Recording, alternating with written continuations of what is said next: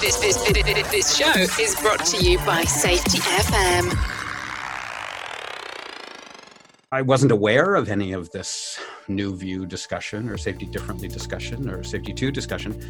Um, and I began with uh, bringing leadership, uh, some leadership thinking, leadership ideas out to the front lines. You know, I, I had the benefit of being a part of a lot of executive team discussions around leadership concepts and principles, and we'd talk about all that, and it was terrific.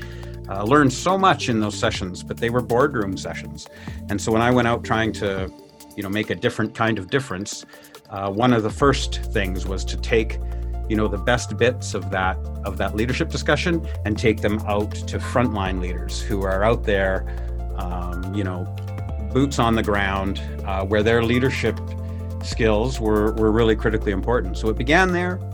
And then very quickly, I, I discovered safety differently. And, and then that, the next, this, you know, every, all the time since then has been spent learning as much as possible and, and, uh, checking all the references, reading many, many references and citations and going down all those rabbit holes and just, just trying to grasp all of this information that's been coming online, you know, the last eight or 10 years in 2012 i began catching up on you know the lineage of all these ideas. And for me learning teams really didn't come along until maybe four, four years ago i'm i'm guessing. Three or four years ago it emerged uh, the concept emerged as a tool. And and uh, it just i think it really was like uh, it was a real boost.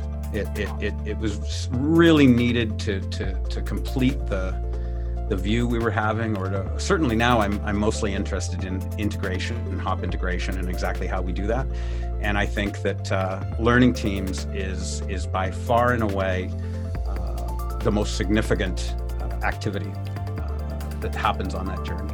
If we're talking about an organization and we're, we're talking about their senior leaders, managers, once we're at about a, maybe a 60% uh, fluency rate or, or 60% buy in, if you will, I think is the perfect time to coach them in, in, in holding, having their first learning team in house because the results of, of that um, just really come back around and kind of prove the points in their own language, in their own terms, in their own house. And you'll know when we haven't sufficiently gotten to that point in the minds of the leaders.